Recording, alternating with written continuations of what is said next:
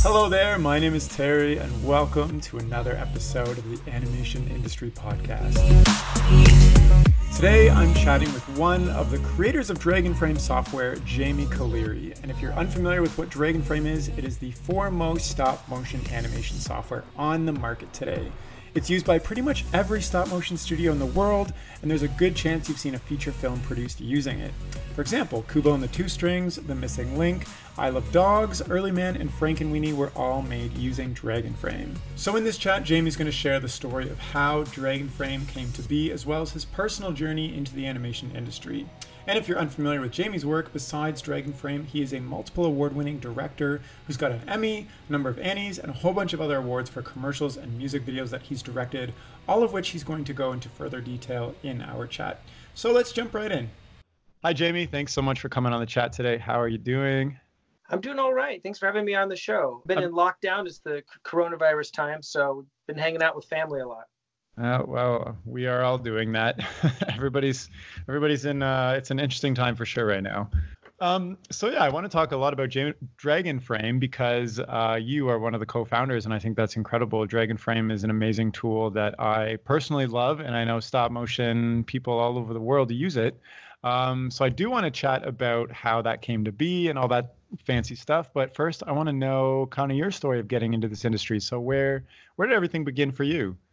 Well, where things began for me in terms of the animation industry would have to have been really starting at CalArts. I, I didn't really know there was a thing as the animation industry when I went to CalArts. I, I went there first for photography, and um, this was uh, in the late uh, 80s. But I'd always um, loved like theater and performance. I was always like a performing kid, and I loved storytelling, and I loved movies and, and filmmaking. And I had I had done some film work um, just on my eight millimeter camera, and a little bit of uh, stop motion. But I never was like, a, um, oh, let me build little characters kind of you know animator. I I did more, I don't know, just moving stuff, and it was just kind of you know an extra thing I did along with some other film film stuff. Well, wait, wait, wait. So you surely you'd seen movies and cartoon shows and stuff, so you knew that there was an animation industry, I guess. Right, but I hadn't it hadn't occurred to me ever that I would be a part of the animation industry. That was oh, my goal. I just like making imagery and I like entertaining people. Wasn't sure what I was going to do. I thought maybe I'd be a photographer. I got into CalArts in the photography program, but immediately, right when I got there, I took an animation course, and it was actually in the experimental animation department, where I imme- immediately met a lot of really interesting, talented people there what happened for me, I got really lucky, was that there was a contest for making MTV interstitials. You know, I was just kind of walking around campus one day and I saw one of my um, friends who was in the experimental animation class that I was taking, and he had this Bolex hooked up to a piece of wood with like a animation peg bar at the other end, and he was getting people to like hold it. And I couldn't tell what was going on, but he was running around campus shooting this crazy thing. I was, "What are you doing?" And uh, he said, "Oh, don't you know this is MTV contest and everybody's making these little MTV IDs?" So I just thought, "Well, that sounds like fun." And I, even though I wasn't in the film program, I just sort of uh, begged, borrowed, and stole equipment, got lights, and I got my uh, roommate to uh, work with me on it. His name was Barry Bond, and he was um, more of an artist than I was. So I was doing storyboards and then I got guys down the hall who did art, and and they were in the they were in the character animation um, department. When I say down the hall, I mean in our dorm room, and they built props and stuff, and we just jammed it all in my dorm room. And then we would take turns animating. And I was just learning animation, and we were shooting on a Bolex. There was no frame grabbing at all. There was no. basically, we just shot it all on a Bolex, every shot one after the next, and then sent it all in for developing. You know, when it was all done, and it, I think there was, you know, there had to have been a bunch of shots. Must have been like 10 to 15 different shots in this thing that we did. I remember the film came back and all of us got together and we went in the experimental animation uh, department's back room where they had a projector and we put it up on the projector and we start watching it. And, and of course you know what we're really concerned about is you know does it look good? But did we make any major mistakes you know? And so it it ran and just shot after shot looked pretty good. Now one thing that the other guys didn't know was that every night when we'd finish the shoot I would then turn all the lights back on and reshoot the shot as a safety because I, I was a little worried that maybe the animation wasn't going to be so great. So I, I was shooting these safeties every time. Anyway, it gets to the end of the roll and we all, I mean, we're okay, we're like 19, 8. I mean, I was 18 at that, you know, we're young guys. We just went crazy. Like, yeah, we did it. We got all the shots. Now it wasn't edited yet. Everything was, it wasn't shot perfectly in sequence, but we had the shots and we freaked out. And Jules Engel, who was the head of, um, sorry, of experimental animation, he bursts in like, "What's going on in here? like, what are you troublemakers doing in here?" you know, because experimental animation you usually usually don't have people cheering and going crazy. And uh, and then we showed him the footage, and he was like, "Oh, even though he's more in the ex- experimental animation department, and what we had done was a little kind of story with characters and clay guys and stuff." He really appreciated it. He put a good word in the character animation department for me, and uh, I ended up getting accepted in my second semester into the character animation department. So I just kind of got pulled into this world kind of right away, and I just liked making. I like making films, and I loved projecting and seeing people in the theater react to stuff because that little short interstitial that we did, CalArt students altogether made nine of them for this. It was like a worldwide contest, but we had done nine of them, and we had a a theater screening. There was a uh, theater inside of CalArts called the Bijou Theater. It got packed out for the screening of all these interstitials, these MTV interstitials. When uh, ours came up, the audience, when it was over, the audience just went crazy. Definitely was the audience favorite. It wasn't as maybe visually interesting and as experimental as some of the other pieces done, but it definitely was like a crowd pleaser. And that kind of put me on the map really young at CalArts amongst, you know, the animators there. They kind of like, oh, this guy can kind of get something done. And it actually he knows how to tell a, a little mini story and it's uh, properly exposed. I was i was like one of these guys that always had like a light meter on my belt because that was like my you know that was like the one thing i could always do. You know i was very comfortable with film at that point because i'd done photography in high school. You know that was kind of like my thing at right away when I got into CalArts was okay. He he can kind of tell a story and he can expose the film and it looks good and he can finish something. So I immediately kind of got pulled into this really cool group of animators and filmmakers in character animation. They kind of shepherded me, sort of these older guys, you know, through this process of making films and talking about films. And it was just really a super fun time for me. It was very experimental you know, always shooting interesting things. And then I get to see what these other guys were doing because sometimes they would say, you know, I just get these people knocking on my door. I'm like, hey, Jamie, can you come check the exposure? We're doing like this backlight pass or whatever. And I, you know, come out of my dorm room and go over, you know, into the school and and and be in one of these big dark rooms with the giant Oxberry cameras. And film was a, it was very romantic to for me back in those days. So that was, you know, that was kind of I guess how I got started. Now how I actually got. Wait, wait, wait! You didn't you didn't say if you ended ended up what happened with the contest with MTV? Did oh you yeah, end yeah. up oh, placing or? Oh well, the, well I was a like a semi-finalist of some sort, uh, good enough that they invited me to a big screening and party that they had in at the Nuart Theater. Mine was not one of the finishers, but another guy at CalArts, Eric Darnell, his won the the whole contest. It was really fun. Like uh, I think Thomas Dolby was one of the um, judges. He was one of the judges, and um, all the you know hip MTV people were there. There was this giant party afterwards in this tent, and I ran into all these people, young people who had submitted their work and were in the contest that I would later in the industry run into, who became you know well-known directors, and it was it was kind of an interesting, weird little microcosm of what would become like the next sort of wave of uh, people in the animation industry. Um, by the way, all different styles. You know, I mean, mine yeah. was stop motion, but um, Eric did this. His whole piece was done with um, optical printing and eight millimeter footage of animals, and and then he did this crazy thing of people saying MTV backwards, I believe, and then it was played forward, and so it sounded really weird. And so they were definitely leaning towards something more experimental. Um, MTV, because you know his was the one that really finished. But I I actually you know, being young and ridiculous, I went up and actually asked one of the judges at the party, I go, well, what about my film? know, like, what about, and it was really kind of cool because the guy said, well, what you guys made was excellent, but we're kind of moving away from like the clay animation thing and we're trying to look for more experimental stuff and something with more of an aesthetic. It was like kind of a trigger went off, like, oh, okay, all right, yeah, I get it. That's what I need to do. I need to really kind of create my own aesthetic. and so it was really great, an amazing learning experience for me. Thrust around all these, you know, uh, yeah, people it, right in my first semester of school. Sounds um, crazy ambitious. I can't even imagine doing a project on top of schoolwork and then reanimating all the shots from that project on my own afterwards. That's plus plus like back in the day when you're doing things, I mean, film had to get developed. You had to use all the sophisticated tools and stuff. And Now we just work on a computer, so it's much easier yeah, even. Yeah.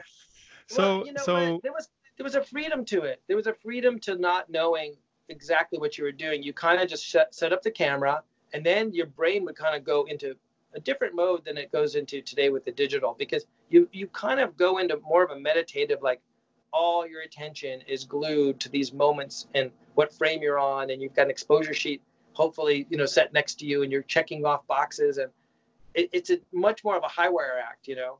Yeah. So um so did you finish the rest of your education taking yeah. animation courses then? Yeah so i stayed in animation. I, I focused mostly on the directing side of, of animation story stuff and and also really got into cinematography and ended up yeah. shooting parts of my final project on 35 and i built a uh, camera controller for that well it sounds like you have a real kind of pa- like originating passion for photography and and cinematography yes. from your experience so i think it's interesting to know that now because you had like a mix of all that experience and then animation and then you went on to direct some shorts so how did you end up uh, after school, like where did that take you to into the professional industry? How did you actually get in? So that piece that I did for MTV, although I didn't, I wasn't a, a finalist in it. I was put on some kind of short list of like, here's some young people that'll probably do something for cheap, because the next year, my sophomore year at school, I was in a class and my roommate Dan Smith, he came up to the doorway and he had a sign in his hand that said HBO called. And like the first thought was, well, we don't even have TV in our room. You know, nobody really did at CalArts then. Apparently, um, our name was handed to, to them and they needed little animated interstitials for a new comedy channel that they were starting. It ended up, they ended up getting rid of it. But at the time they were getting ready to, you know, to launch this big comedy channel and they needed some cheap you know animations uh, in between the whatever they were showing. I didn't really feel confident that i could pull something off super professional by myself. So i got my friends together who many of whom had worked in the industry and, and done some cool short films and we all submitted storyboards. We decided whoever storyboard they liked then that person would be the director and everyone else would help them so it happened to be that my storyboards, um, which I don't think were the best, but it was a, a, kind of a funny little gag, they picked it. And so my first actual job was right at the beginning of my, my second year. So I was like 19 years old. I had to go get a bank account and it was for HBO. And I think the gig was like five grand and it was a 10 second. I think it was 10 seconds. Maybe I'm trying to think it was 20 seconds, but I think it was just a 10 second little blip and it was a, a, a, just a dumb little joke where you see this bartender. Wait, wait, how'd it go? no, you see this kind of drunk guy at a bar, and he's talking to the bartender, and he says, "Hey, did I ever tell you the joke about the pig and the clown and the nun and the and the um, bartender's like, "Hey, man, shut up!" And the camera pans over, and there's a pig and a clown and a nun sitting at the bar next to them. So that was it. It was just a stupid little thing. the guys that ended up drawing the characters, Dave Wasson and um, Chris Miller and Mike Bell and Tom McGrath. I mean, those are all names. If you look up, they're you know major guys in animation. They ended up doing an incredible job with it, um, and I just kind of helped shepherd it along as best I as I could. You know, we shot it on 16 millimeter and got it transferred and sent it off, and I got the paycheck, and everybody got their little you know slice of the of the five grand. Um, so that was like my first that was my first gig. Nice so then um, I ended up doing some ads for KCRW while I was still in school. I basically started kind of just putting my feet into the industry while I was a student. So that gave me a lot of confidence that I could pull something off by the time I got out. So there's a radio station called KCRW in LA, and they would pay for these like one minute advertisements on, on 35 millimeter that would show in movies, the like the art houses around LA. I had already done one of those ads for them while I was a student. And once I graduated, I thought, okay, this is what I'm going to do. I'm going to ask them if they'll fund another one of these things that I can do for them. And I'll buy a 35 millimeter camera, know, I'll buy some gear and we'll shoot it in my apartment in Hollywood. And I'll try to do something really interesting aesthetically that will kind of, you know, this will be my entry into Hollywood. Like everyone in town's going to see this thing on the big screen.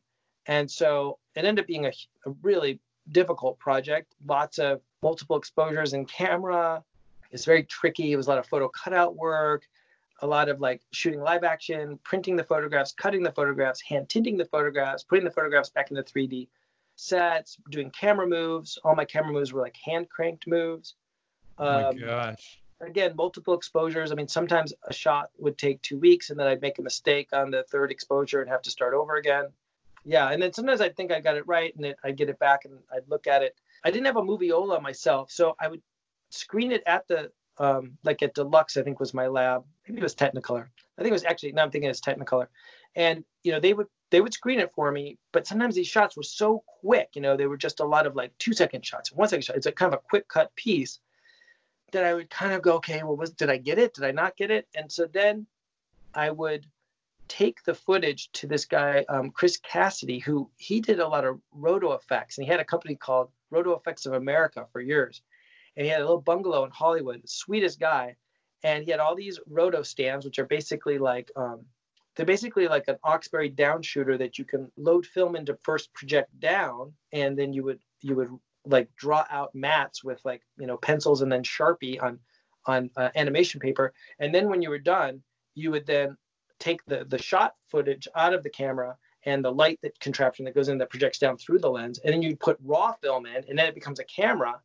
And the idea is that everything is exactly lined up the way it came out and now it's going in exactly through the same lens and it'll land on the film and you'd shoot on high contrast black and white and that would give you a matte. That's how mattes oh, were done wow. in films.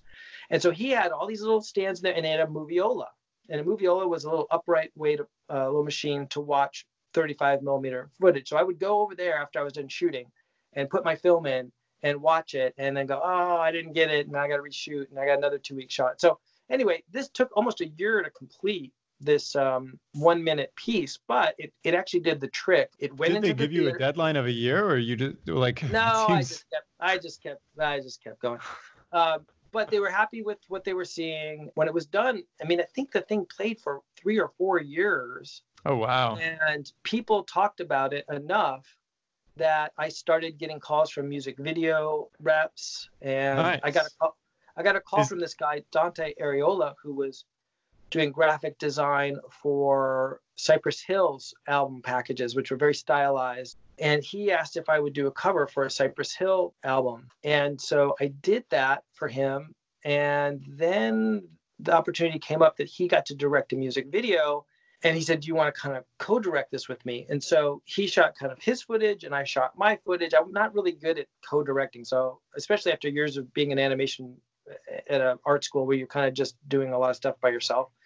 So I shot my stuff, which was live action and some experimental projection and whatever. And the editor, you know, put it together, but mostly used my footage. And so kind of word went around town like, "Oh, there's a new guy in music videos." And then next thing you know just a few months later, I'm I'm now directing another music video and then another music video. So I had a string of music videos in the 90s. You know, kind of so that this, was this was like your your main income during that time. Like this was what you're doing full time. Yeah, I mean, I should say that I was raised by artists, so I was never told like you got to go get a job. Like yeah. I all I knew was gig culture. So to me, like that's what you do. You go from one gig and then you get the next gig. That's just how it works. So you know, for a while I was doing little animated title kind of things and experimental little promotions using animation. I also had a really cool opportunity, which was I worked for a while at Acme Filmworks when they were just starting. I think they were on their second commercial. And I came in as like a technical supervisor. I think they called me assistant director. I would, you know, make sure all the exposures were right. I keep organizing the animation, and I work with another director who, you know, wanted to just kind of freeform it, and then I would sort of make sure that it all got, you know, put together. And so that was kind of cool because that became a great kind of backup for me because I'd be working on some project and And maybe if I was running low on cash, it would just always seem to work out. I get a call from Acme Filmworks like, "Hey, can you come in? We got this thing," or, you know, we know somebody that needs an animation supervisor on a project.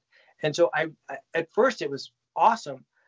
One of the funny things about that was that my job security was based on film. I was good at dealing with the complications of film and making sure something's exposed correctly and making sure it's you know everything's done right on film. I didn't realize in any way at that age that film was going to go away for animation. I didn't think that was going to happen.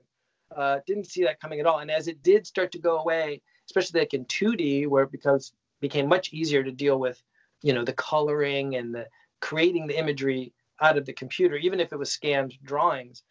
That kind of there was some work that definitely faded away for me. But um, but you know, I kind of segued into music videos, and that was live action stuff. So I wasn't really sure what I was doing. I was just kind of taking the gigs as they were coming. It kind of sounds like your philosophy was, and you kind of mentioned this from some of your earliest gigs. You wanted them to kind of be your portfolio, I guess. But your philosophy was kind of find some opportunities and then just wow everybody, and then the work or the opportunities will come to you. Is that right? Oh, sure. And when should you not have that attitude right. as a filmmaker, right? I mean, um, I think that every job is an opportunity to make something amazing. You know, I think that the directors that continue to get more and more work are those people who take every opportunity, and and that means that sometimes you have to say to an art director from an ad agency or whoever starts the project, you might have to say, look, I know you wanted this, but I think I could make this amazing, yeah. and you know, and sort of point in a direction where you can kind of hopefully put a little bit of your signature on it, whatever that is, and maybe tweak some things to make it a great little piece of filmmaking. And I just never underestimated the power of making something small and you know refined and as as good as it could be, as good as I could at least try to pull it off. Yeah, I was going to ask you. Well, you just kind of answered. I was going to ask you what are some of those things that you can do to like push your aesthetic oh, yeah. or, you know. I would so. say the number one thing I don't know about aesthetic. That's hard for me. I mean, that's such a personal thing. But I will say this: right. the, the universal film language should not be ignored. That studying the very, very basics of filmmaking and the basics of storytelling, and looking at great films and taking apart, you know, take a movie you love and take a sequence that you think is amazing and just try to break it down. What's going on here? And I did so much of that when I was just very young and just trying to like, what is this filmmaking thing? Um, mm-hmm. and and it was because the people around me were doing that. I was surrounded by all these really talented people that were always like, "Hey, Jamie, have you seen this film? You got to see this sequence, or you got to see this thing." And that's where we got our our inspiration from, more than a class. And you know, um, it wasn't about you didn't do a project to try to impress a teacher. You did a, a project to impress all everyone around you, like the other the other right. students. What and what so, kind of sorry? What kind of artists were your parents? I'm just wondering. Well, my father was a musician, and he, you know, he was a blues guy and, and rock and roll guy, and uh, my mother was more of a kind of a fiber arts person. She could just make something out of anything. And so she would just kind of reach and be like, oh, I got some fabric. Oh, I think I'll, you know, sew something out of it. Or she did so many different things. I don't even know where to start. But she did have this kind of uh, magic ability to kind of create something out of nothing it was really fun, you know, to always watch her as a kid. Just she'd get an idea, and next thing you know, she'd like kind of a, a, a crazy scientist would, you know, come up with some beautiful thing. Uh, and sometimes there'd be some duds. It was great to see that too, see some some of her experiments and nice. you know. Yeah. It, and it sounds grew, like sounds like yeah. they had a, a big influence in rubbing off on uh, what what inspired you too. Um, oh, of course, of course. So I'm wondering, you're you're living in Hollywood, you're doing all these music videos. Can you kind of give like the the highlights of of your directing career? Because I I know like you're the founder of Dragonframe, and you know that's kind of I guess separate from the directing career. So I want to know how what you were okay. doing in film led into that. So can you go over some okay. of the highlights? Well, some of my highlights. Um, well, definitely that KCRW piece I just told you about. Although mm-hmm. there isn't there isn't a good version of it that anyone could find, but that was a piece that really meant a lot to me because it kind of put me on the map. And it also was stylistically very different.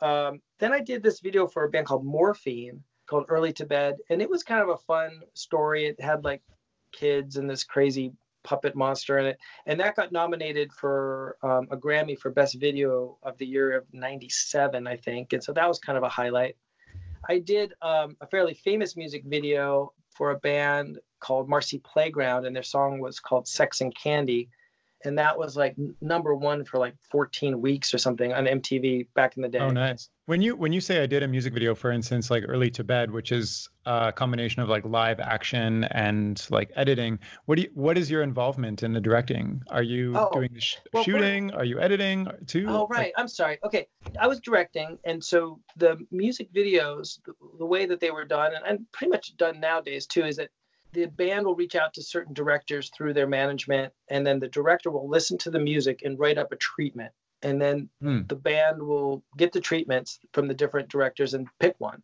And then at that point you know as a director you you know you find a producer you're basically making the thing happen. And so the band is like some, here's some money we like your treatment. And i'm, I'm assuming a treatment is like a write-up of what's going to be yeah, in, yeah it's okay. just a written yeah, and nowadays I think they'd be more complicated with more visuals. I just did sort of written treatments. It would just be like two pages. You know, you don't want to make it too exhausting. to Kids read, in a in a circus tent are trapped. yeah, exactly.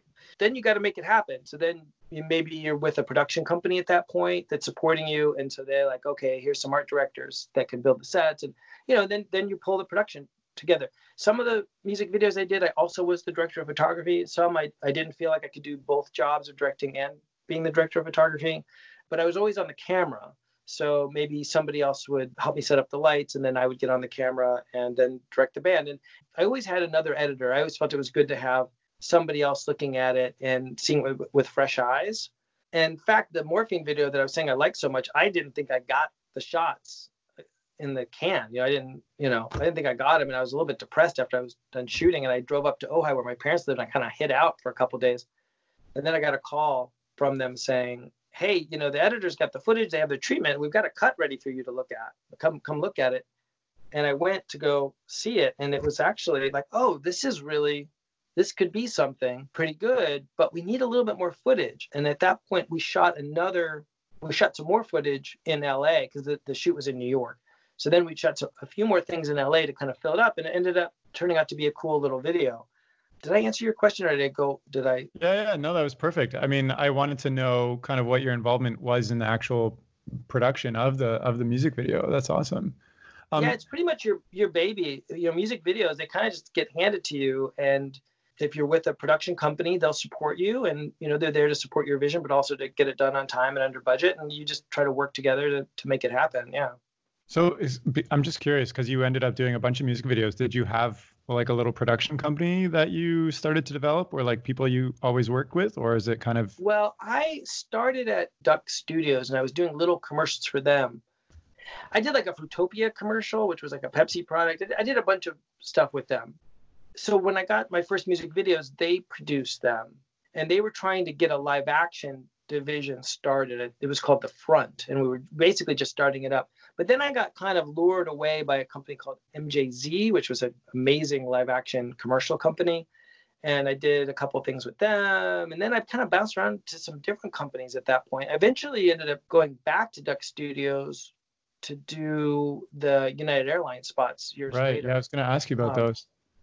So the cool thing about the United Airlines spots, just as a little piece of animation history that's kind of important, is that Acme Filmworks, the place that I, I told you I worked at in the on their second commercial, the guy that ran that had a great idea, Ron Diamond. He he thought, well, there's these beautiful films being made in animation, these short films. If I can find these like Academy Award winning short filmmakers and convince them that they should direct commercials, we could use their their amazing films, make a reel out of it, and that's kind of how he really got Acme Filmworks cooking. He got the eye of United Airlines, and they started doing these beautiful United Airlines spots. I don't know what year they started, but almost every one was directed by an Academy Award winning short film animation director. And so he really started this really great line of commercials that got started. But then I think United Airlines was, you know, bidding other animation companies and they and they bid Duck Studios. But actually, let me just back that up a little bit. I got very lucky on that commercial. This is what actually happened. They wanted to go with this other director who bowed out or he, he wasn't interested or timing wasn't right. And then they said, okay, this guy's not going to do it. who else, you know, what else out there is kind of um, turning our heads these days. And they had seen, when I say they, the ad agency for United Airlines, had seen my end title sequence on the end of Lemony Snicket's, a series of unfortunate events. Because they'd seen that, they said, well, let's figure out who did this. They got a hold of me on that. And I maybe it was through Duck Studios, I don't remember, but that kind of pulled me back into stop motion. I had done stop motion for years. The Lemony Snicket's was a After Effects piece. When we did the Dragon, I convinced them, hey, I know what you liked was After Effects, but I think we could do a version of this in camera stop motion that would be would also be cool. I also really wanted to light things. After Effects was always kind of a bit um, boring for me because I like physical objects to, to deal with. Did that answer your question? So, so Lemony Snicket was boring. no, it was it was it was um, it was difficult. You know, it was all in the computer. I couldn't get my hands on things. I'm a very hands-on uh, kind of yeah. artist. I was working with some some other great director animators who worked on that piece, and they were uh, much better at After Effects than I was. I really had to kind of fight my way through it, and through yeah. some pretty difficult stuff on that Lemony Snicket's for what After Effects could do at that time. So I just wanted to be free of, of being stuck inside the computer. I really wanted to bring everything out onto a stage and light it and and and get out paint and you know make a mess of things. You know. So how, how did you actually end up getting the Lemony Snicket gig in the first place? I like you wonder how do you get these jobs? Well, I'll tell you. Well, I'm super curious. Uh, That's like a. Yeah. Like well, first of all, I want to just say, um, what's that old adage about luck is uh, preparation meets opportunity, and that is just so true because sounds, sounds like your whole career almost. well, I think it's I think it's a lot of people's careers, and I really think you have to live by that motto because how I got Lemony was that there was an editing company called MWP in LA, and they were the sweetest people, and they had come in to save the day on my KCRW spot and help me edit it because I was so burnt, kind of, and a little bit mental, honestly. By the end of that, I had basically been like a monk inside of my darkened uh, Hollywood apartment for months on end and was kind of losing my mind. And they were like, okay, buddy, this is beautiful footage. We want to kind of attach ourselves to this a little bit and help you get it done. So they helped with the sound. They helped edit it. They actually edited it on an edit droid. So they transferred the footage with time code, put it into an Edit-Droid, which was the first digital editing system. And, and, actually, it didn't work off of hard drives. It actually worked off of a series of laser discs you load into it. It was developed by Lucasfilm. Then, when that was all edited in video, then the sound could be done. But then the time code called key code, which is, tells you what actual frame on the film it is, then went back to the negative cutter. Anyway, they helped me do that. And they then edited a lot of my stuff over the years and I they really knew me pretty well and there was a guy that came to them and said, Hey, I, I have an opportunity to do a title sequence. It was a guy who had a graphic design company and they were doing a lot of graphic design for the Lemony Snicket movie. And the director and producer of the movie said, Hey, you've done all this beautiful design work. You want to do a title sequence? And they were thinking, like, um, just kind of like wallpaper, like just keep it really simple.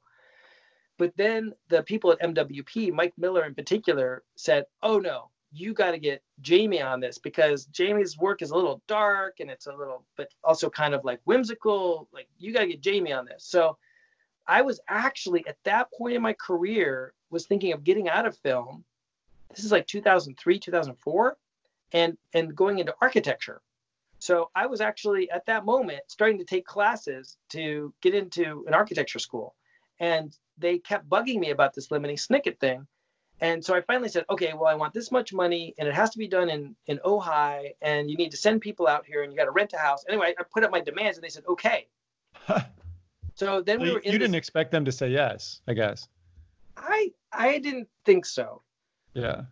Architecture, so, that's totally the opposite. it's very, there's a lot of people who do film and directors like and then have an interest in architecture it's, it, because it's about creating an experience for someone it's ah. about creating entry points and exit points and it, there's something very similar and i've heard a lot of people who and especially in animation because animation tends to be very like controlled filmmaking who then also have interest in in architecture anyway They put us up in a, a house rented here in Ojai, a, a, big house. We had Todd Hemker on it and Benjamin Goldman were the other animators. I was directing and trying to do some of the sequences and storyboarding like crazy. And again, I just thought, you know, I kind of go into this mode of like, let's make it great, let's make it great. And I kept putting all these story elements into it. And I think the director of the movie wasn't so keen on the story elements, but once he kind of saw what we were doing and saw a story reel cut and some music, he's like, okay, that's cool, go ahead.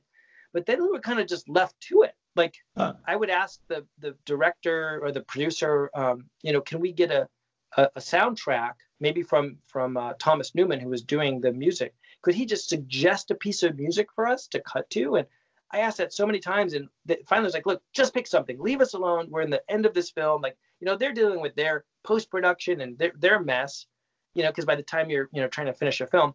And so what was crazy was I finished it.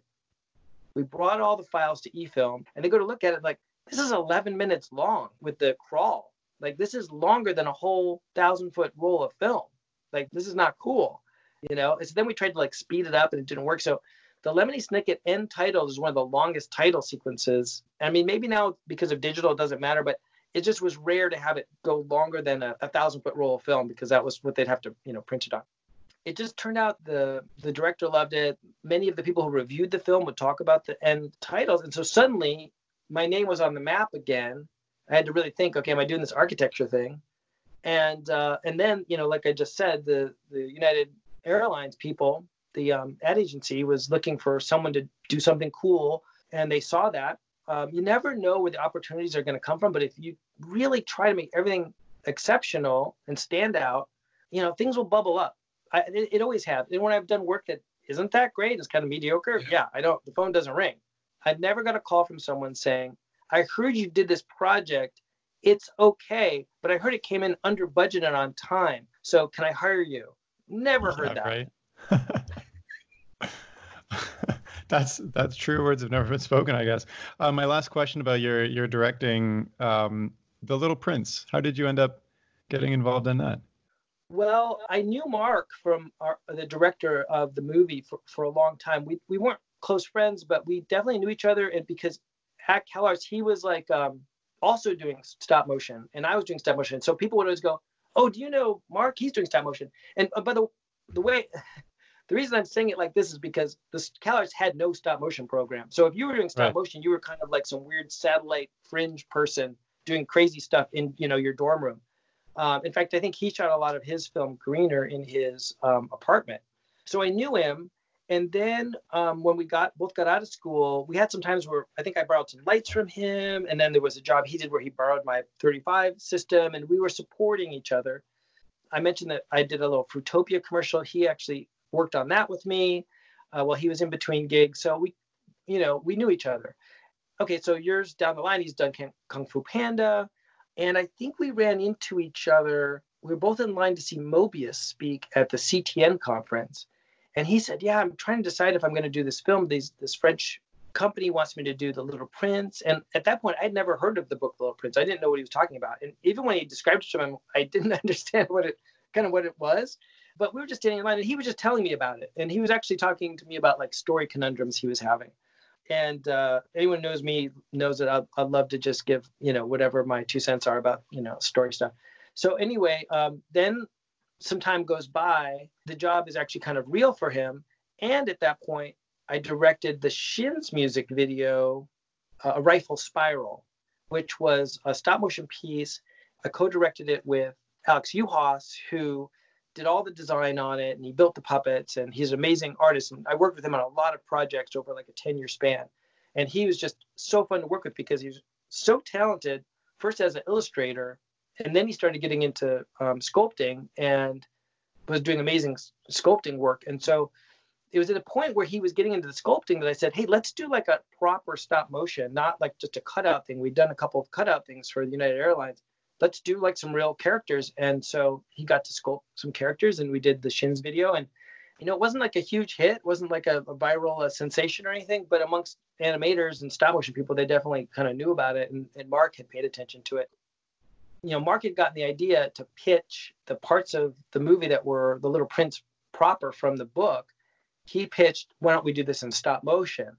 And once that kind of got okayed, then he brought me out to Paris. It was kind of fun. I went out there and he showed me all the storyboards and everything that they were doing and said, Do you want to bring your team to Montreal and do this section of the film? And you'll have your own building and you know, you guys will be, you know, you'll have some freedom to kind of do your thing. Because one thing that I had developed over the years doing commercials was I, I like to work with a small, talented crew. And movies tend to get really they, they tend to, to have to turn into more of a system. And I understand that need, um, I wanted to approach the Little Prince the way that I approach the smaller project, which is you have a tight group of talented people and you try to do as much of that work between you as possible. So um, anyway, so he brought me out there and he showed it to me and convinced me to move out to Montreal. And then Alex Juhasz came came with me, and then we got Anthony Scott, who I'd worked with on the United States of Tara title sequence, which was uh, something we had done and won the Emmy for best titles uh, that year, best TV titles. That was a project for Steven Spielberg. I think, and then Anthony also worked on the Shins video. So me and Alex and Anthony were kind of like the core. We found our art director, Corinne Merrill, in Montreal, and she was amazing.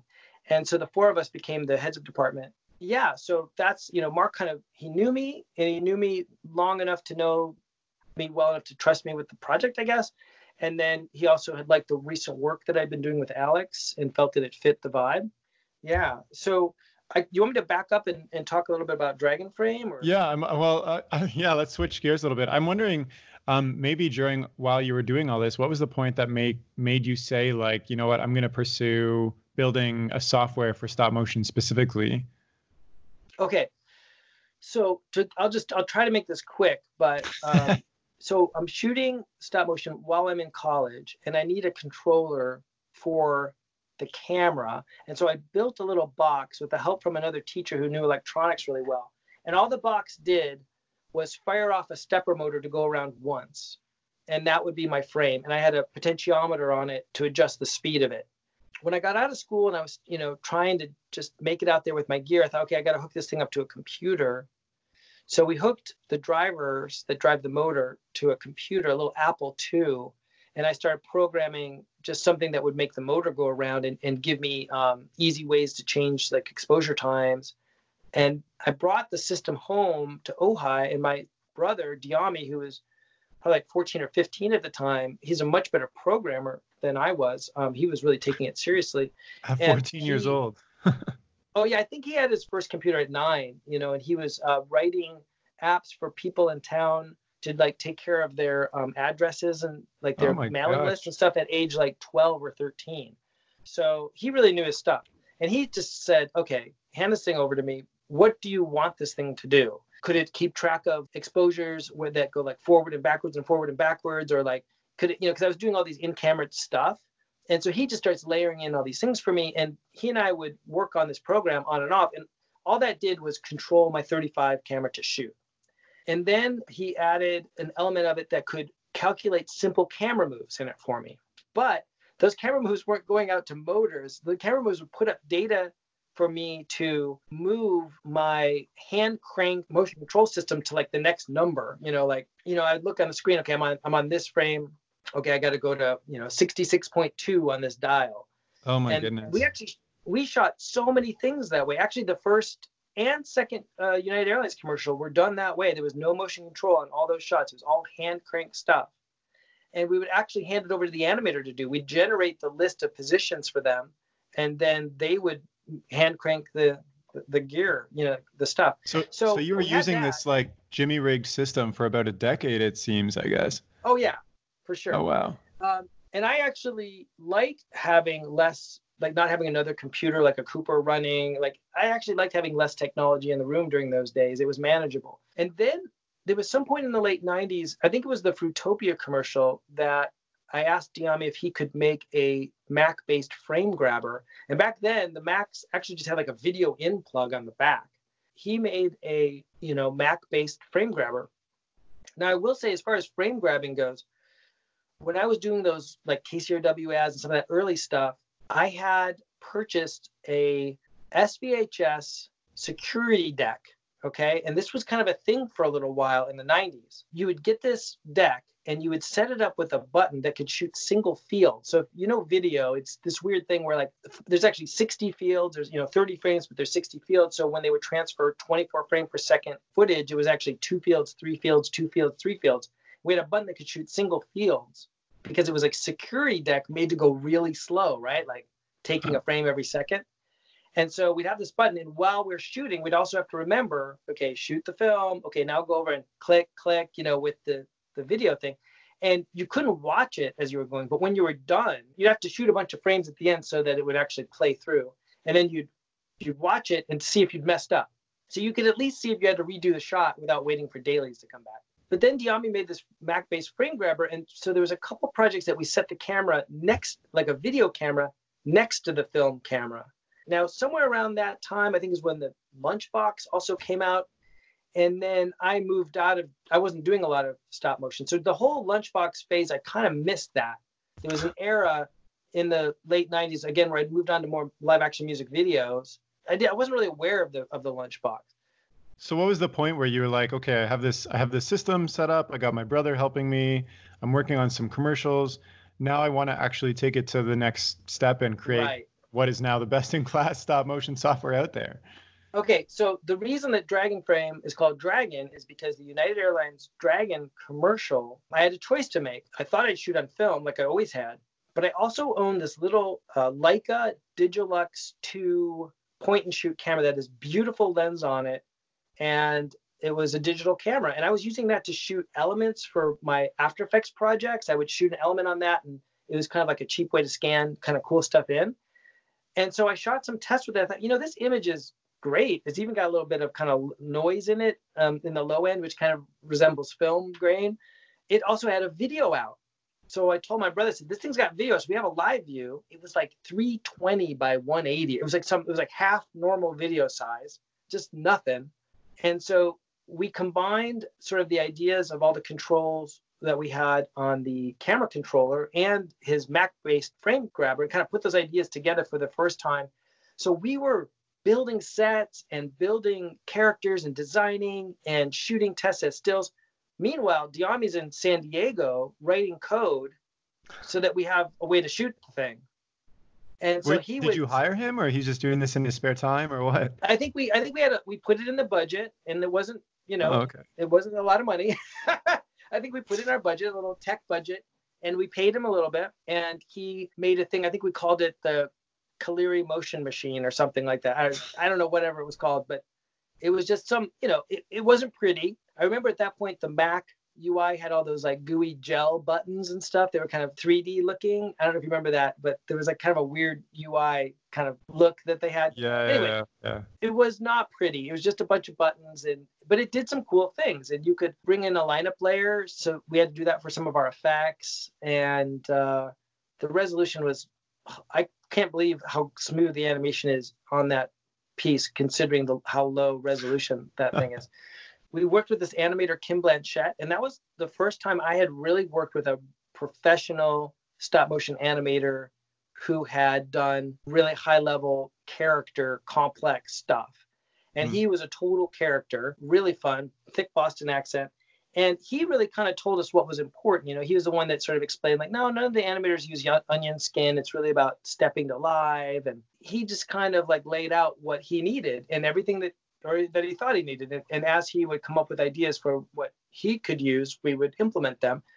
And then I had what I needed as a cinematographer and director. So that we shot that whole commercial on this uh, Leica point and shoot camera, and it ended up winning all these awards and stuff. It's kind of funny. It was just shot on the dinkiest camera, but that that was like the first incarnation of that. And then I was using the program on a commercial in LA for um, kind of like Pier One kind of store, but that's not what it was. I can't remember what it was now. But we were moving all these objects around, and the animator was Tennessee Norton Reed, and I was the animation supervisor on it, and I had my equipment. And they were shooting on film, but we were using my little program from the video tap off the camera. And Tennessee said to me, You know, this program is great. There's nothing really out there for professionals. And there's going to be a new Nikon camera coming out that has live view integrated in it. And I think you guys should seriously consider like making a company and selling this. Before that, I don't know if it occurred to me to really do that. Um, mm. I don't know if we really thought there was a market for it. But um, so we decided to do it. And my brother and I, you know, we had seen my parents do some um, make some attempts at small businesses that had failed pretty epically. And so we were very cautious. I would say cautiously optimistic, but I don't even know how optimistic we were. We were just cautious. So Dyami would do his programming after his day job, and I was designing the program in Photoshop. You know, I was feeding him these, you know, buttons and screenshots, and then we talk about it and how it's going to work. And I think the first version of Dragonframe 1 had the animation workspace, and I think it had a cinematography workspace, but it was very limited. You would just shoot some test shots there, I think, and it would give you like a histogram. It was very simple. If there was audio, it was very simple. You just loaded in, you know, a yeah. track. I, there must have been audio because it was used professionally. So yeah, so there must have been audio, but it was pretty simple. We were working on it through our second United Airlines spot, which was called Heart. So that was cool because everybody was pushing on it. We had more animators. Everyone's trying it, finding bugs in it. And oh, yes, you're, you know, you're making... sharing it with all your animator friends then? No, just on my jobs. Oh, okay, I see. Again, we did this crazy thing where we rented a big house in Ojai. This was a three-story kind of McMansion in the hills, and people lived there and then would wake up and then start filming.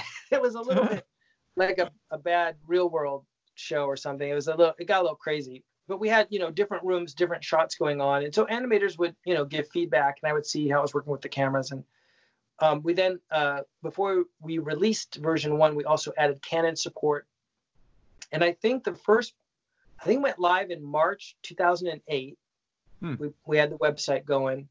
One of the first companies to use it was Cuppa Coffee.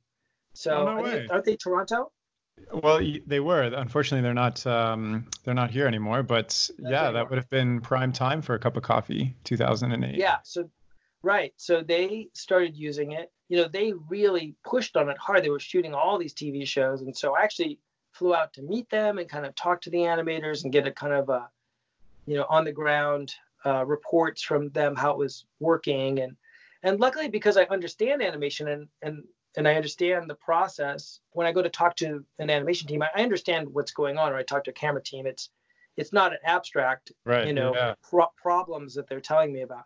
So yeah, so that's where when it got started, and then it just you know word got out. We didn't put any money into advertising. We didn't spend anything except our own effort.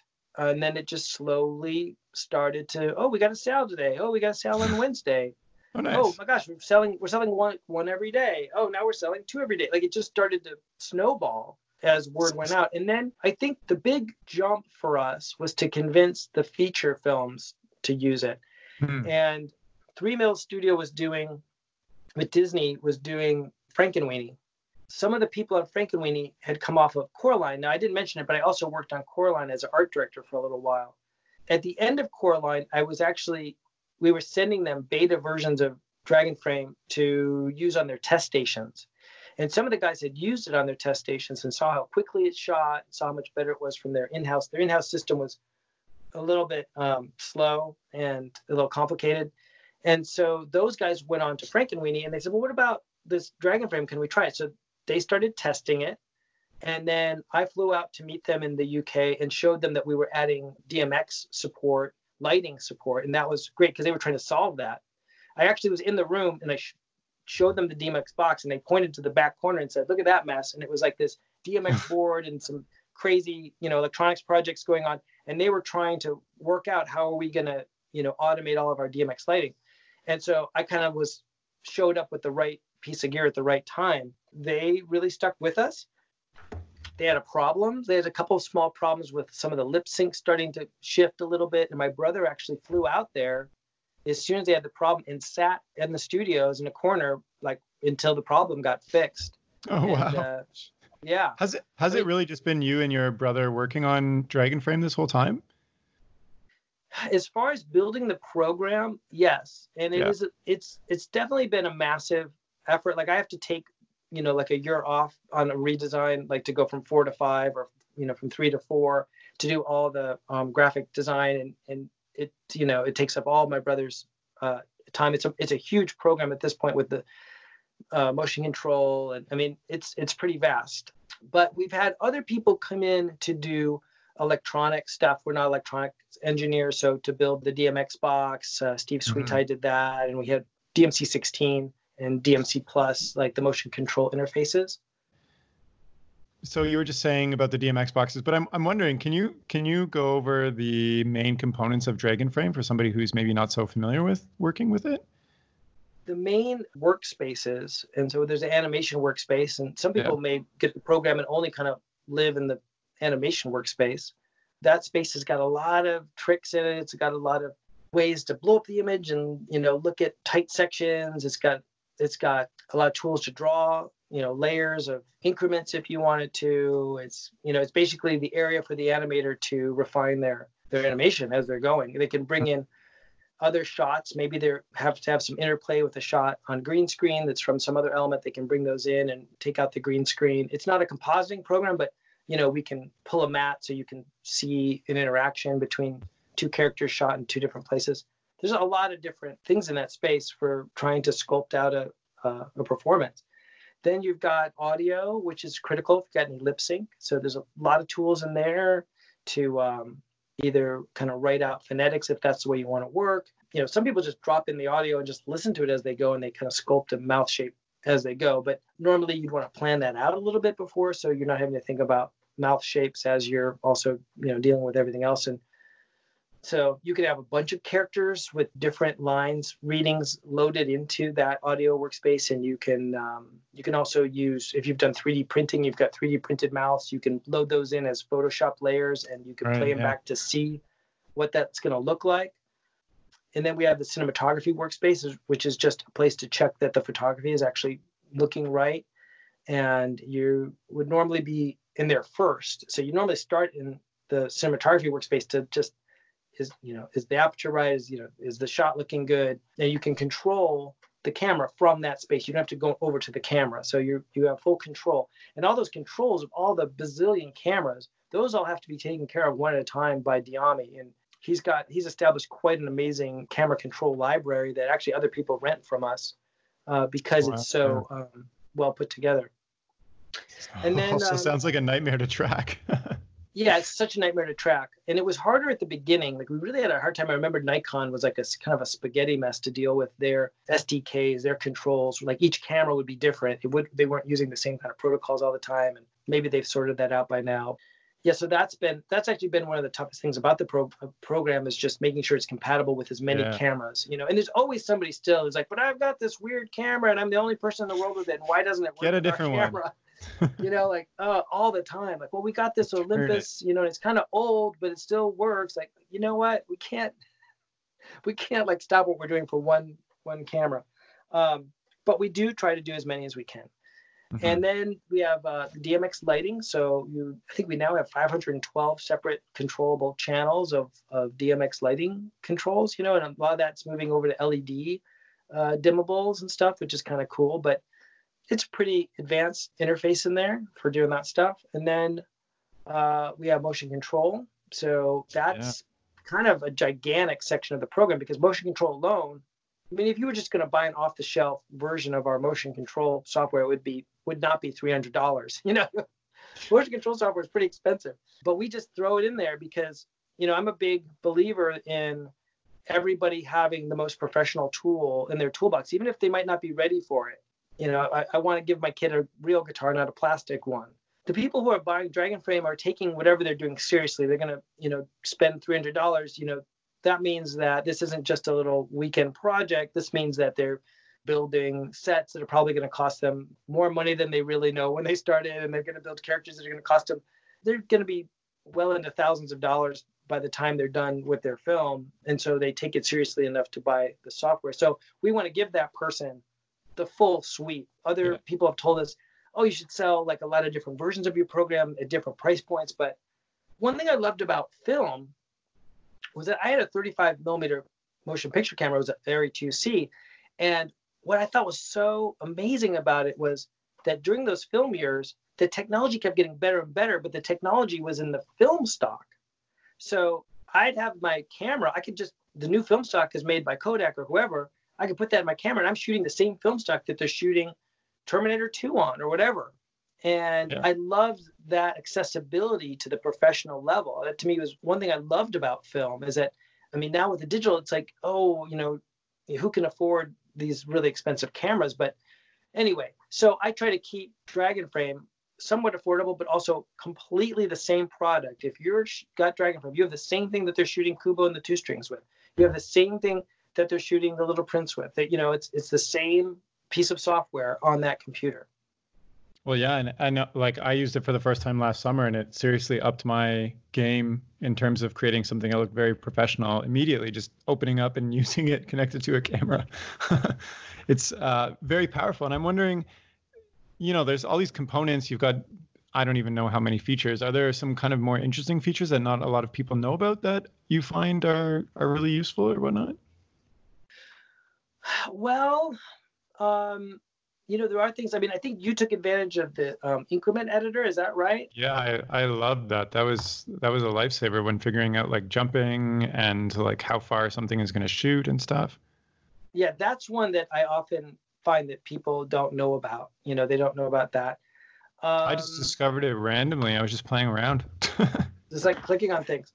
There's a whole. If you have the right camera, there's a whole section in um, the kind of layer guides in the animation workspace, if you click on the camera down below, there's a couple more little tabs, and one of them is the um, uh, live view magnification tool, which can kind of blow up sections of the footage. Oh my gosh, I would I, I wish I had known about that before because I was in the actual camera viewfinder. I was clicking the magnifying glass to see if I was lining stuff oh, up. Oh no, no. Yeah, it, it it'll like position it for you and I think we you can have actually up to 8 different places in the frame now, I think, that you can blow up. And what you do is the 3 key, which is the go to live, you yeah. double tap it, it takes you from the widescreen and then to like the first like A composition and then the B composition and the C and like however many of those you have set up, you just keep double tapping it. And when you double tap to the new one and you're blown up, then everything works. You know, all of your um, like your you know flipping through the frames. Now you have a bunch of frames just on that close up. So man, I wish we had this chat before. well, one just saved me so much time and headache. one one thing everybody should do as Dragonframe is just go to the tutorials on our website and just they're not very long. Just sit there and just yeah. make your way through all of them. Because we I'm try to someone who has to click around to learn, so I I need to go to those tutorials. yeah, even if you go to the tutorial, just so you know, oh, I know that thing is there. There's a kind of a cool feature where you can bring in footage uh, that is from a previous shot if you want to know how it's going to cut, and you can bring that footage and line it up before frame one. So like zero uh, frame and before. And so that way, when you hit playback and you're playing through your frames, it'll play through the last shot and then into the cut and into your next shot. And that's kind of a cool thing. That would have helped me too, because I was literally loading in the frames to the scene from the scene before to figure that out. So really, yeah. I really need to go into those tutorials. It sounds like. I just jumped in. I got a, a little briefing from someone at the school who had some experience with it, and uh, I was like, all right, I know enough now. I'm just gonna start shooting, and that's what I did. well, a, a one um, one way to think about it is if you're running into the problem, chances are others yeah. have, and we may have tried to fix it. You know, we may have tried to accommodate for th- whatever that is. Like, how do we cut into a shot? You know, things like that. We may have, and so you know, even writing into support, if you're not sure, if you can't find something, if you do you have a way to do this, we'll write you back. You know. Yeah, um, yeah. Well, you guys are really responsive. Team. Yeah, we so Dyami and I do the we create the software, but we have other people to do support. And if they don't understand the question, then it gets sent to us. So support and shipping is done. You know, we're not you know putting keypads in boxes. Right. Right. So, can you give me a little bit behind the scenes of what Dragonframe is like now? Like you mentioned, you know, you've got people working to create the software and put stuff in box and shipping and support, and there's you and your brother. Like, give me a little bit behind the scenes of how things are running these days. versus like when you were starting up and you know just creating it, which we got the whole well, behind the scenes there. Well, I'd, I'd have to say the biggest difference between the beginning and now is that now that we're kind of known as like the industry, you know, standard. At first, we were just kind of fighting for our lives to like, you know, oh my gosh, we got to add this feature, or no one's going to use it, or we better add this, or you know, we're going to lose traction. And so there was a lot of um, uh, we really ramped up our putting in um, features at the beginning in the first few years was quite a race to try to you know just get the software going. There was a lot of anxiety about competition and what things we were going to have or not have.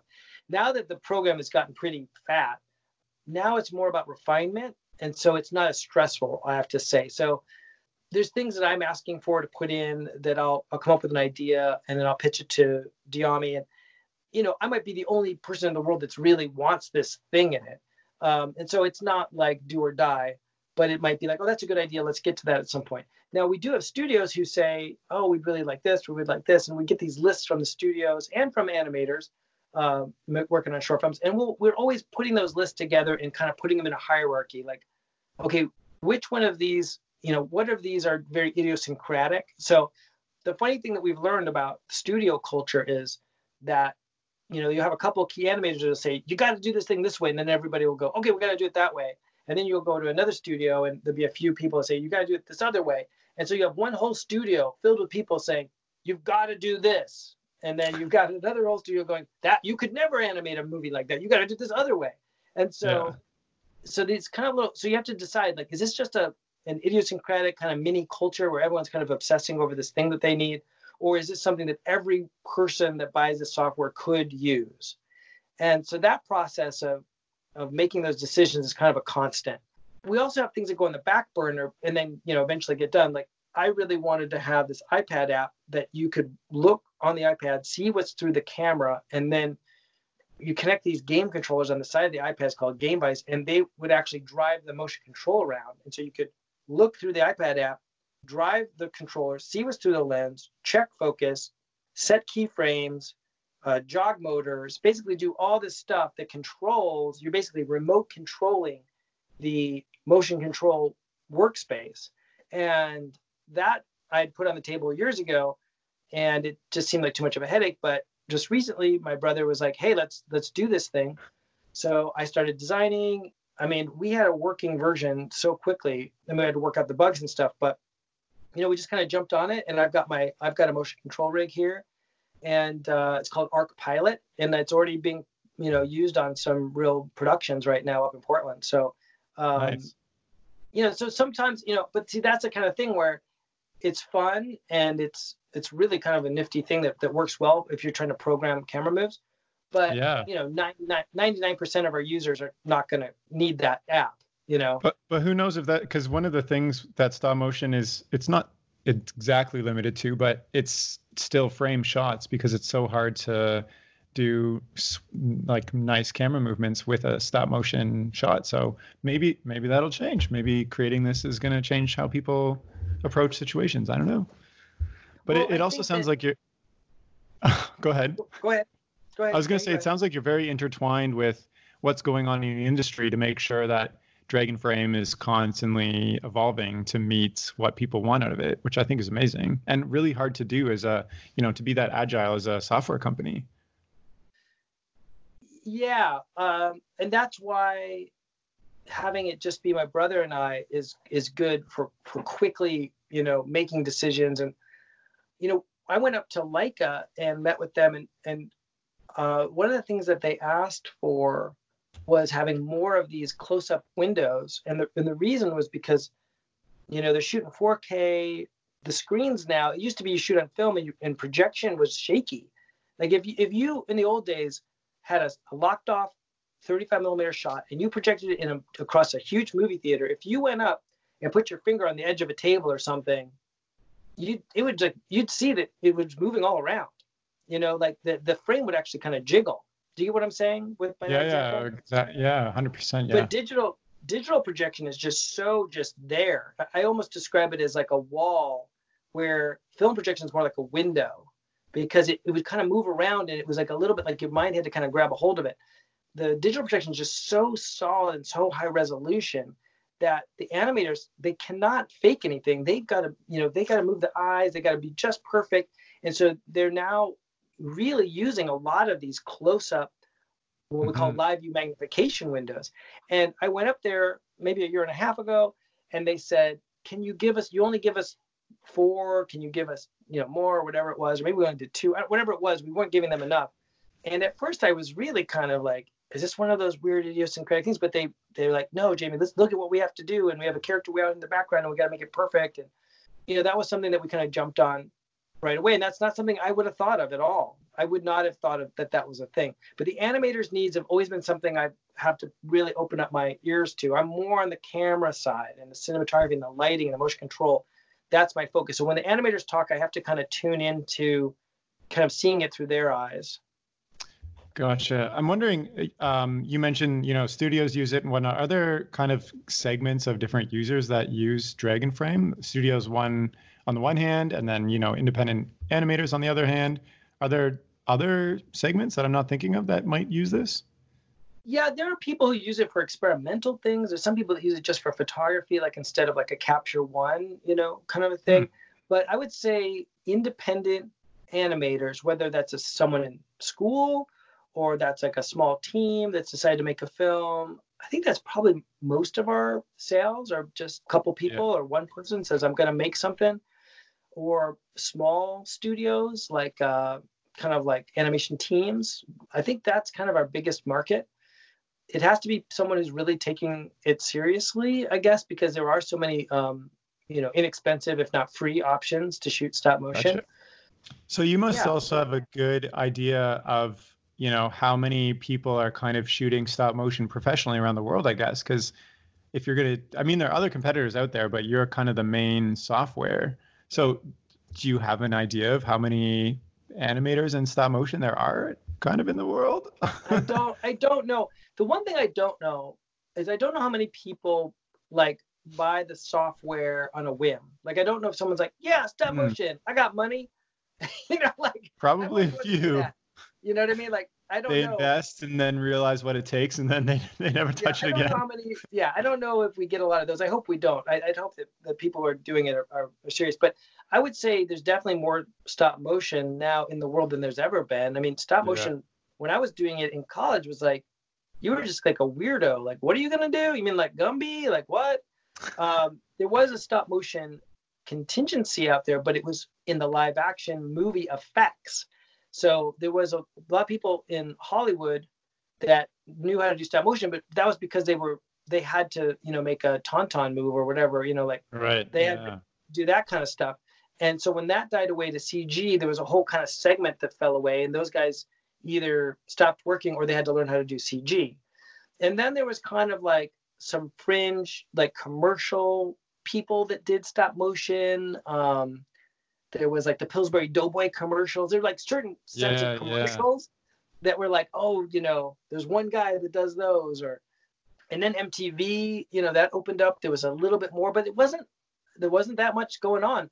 Uh, there was more experimental film work in probably in Europe that was stop motion. You had uh, the guy that did the California Raisins. Um, who's that? Yeah, you had the Will Vinton studio but that was it like in america as far as a studio that was dedicated to stop motion that that was it. I mean you had the Chiodo brothers but they did a little bit of everything and they did like feature effects stuff. Right um, yeah. yeah. but now it's kind of massive. I mean you just see it by looking online at how many short films are being made and how many commercials and music videos it's just everywhere. And then oh yeah the feature it's, films. People are gobbling it up because it's it's like uh, animation's everywhere nowadays, and, and it's like a unique form. Could could you do you have an idea? Like, could you estimate how many, like, what the industry is like right now? Is it comparatively? I mean, I'll just say that we have there's you know, I'm not going to give an exact number, but there's definitely tens of thousands of users out there that are using Dragonframe. I mean, that's yeah. encouraging for me to hear because when I when I left high school back in oh gosh 2000 and whatever seven, six or seven. Like I, there was like nothing going except for a Cuppa Coffee. Really, there was not that much going on in stop motion, and so I just, I didn't see it on TV. I didn't see it in movies, so I just didn't pursue it, even though that was what I did every single night after school. So um, I'm glad that there are tens of thousands of people around the world using it now. That's that's encouraging to hear. oh yeah, oh yeah, and and I've seen lately a few ads. I don't know if it was on Instagram or where, but I've definitely seen ads for companies saying we need stop motion animators. You know, oh, there's oh, yeah. Uh, yeah. there's there's uh, a bunch of features buddies posting around. Yeah. So there's um you know there's a features there's a bunch of features going on in Portland right now. Mm-hmm. And that's like, you know, sucking all the animation talent up there. And so there's actually a need now. So so you're also so you're kind of like at the forefront of and in terms of stop in stop motion, you know, the art form and the technology um, and the technology has already been kind of like a game changer for the format. Do you have a sense of what the next kind of thing is going to be game changer for stop motion, or are we kind of hitting the peak of uh, like talent and technology and and the art form itself?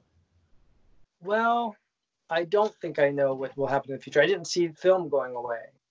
I I can't say that I I know what's going to happen. I, I will say that um, it looks like LED lighting is going to kind of take over you know, as it becomes more affordable. We just got some of those at our at our school in the studio. Um, everything was uh, those very hot studio lights before. right, right. It's so much nicer when you're not melting.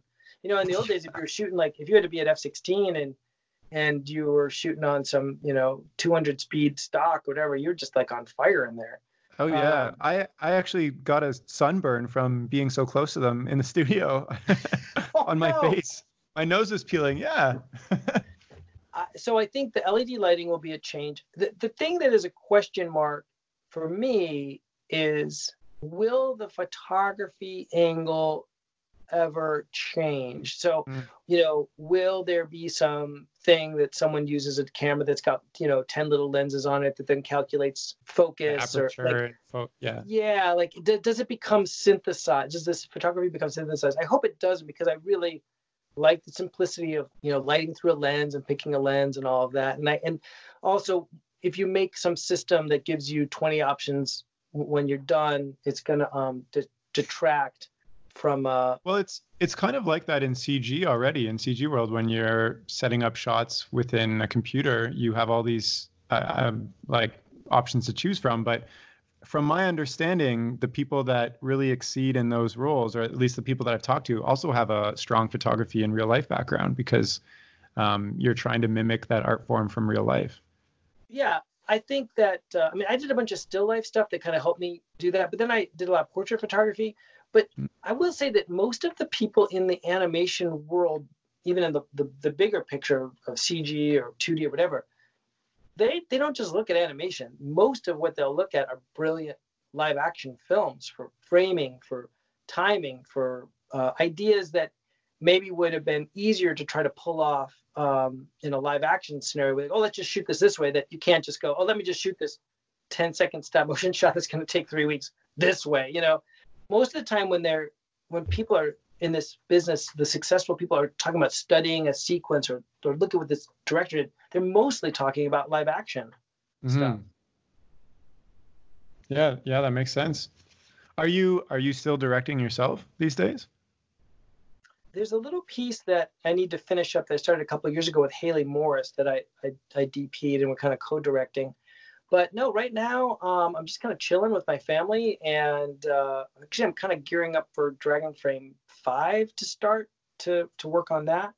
I guess if, uh, you're also being forced to chill with your family right now. yeah, exactly.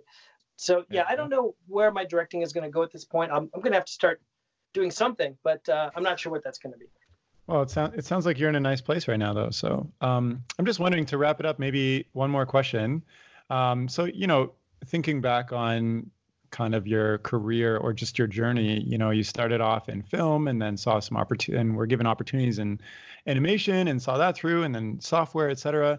So you know for somebody who's knows they want to get into the industry or stop motion specifically um, and you've had success as a director and a developer and a business owner et cetera what is what is your advice to them if they're unsure of the exact path they should take but they just want to get into it? Kind of kind of like how you started i guess well, I guess it depends on what you want to do. If somebody wants to be a stop motion animator, then they have got to do a lot of stop motion animating and they've got to get some serious um, mentors in that area and they've got to take it seriously and they've got to compare their work to the really good stuff. And and that's just like playing an instrument. You just got to do it. You got to practice. You got to get mm-hmm. on it.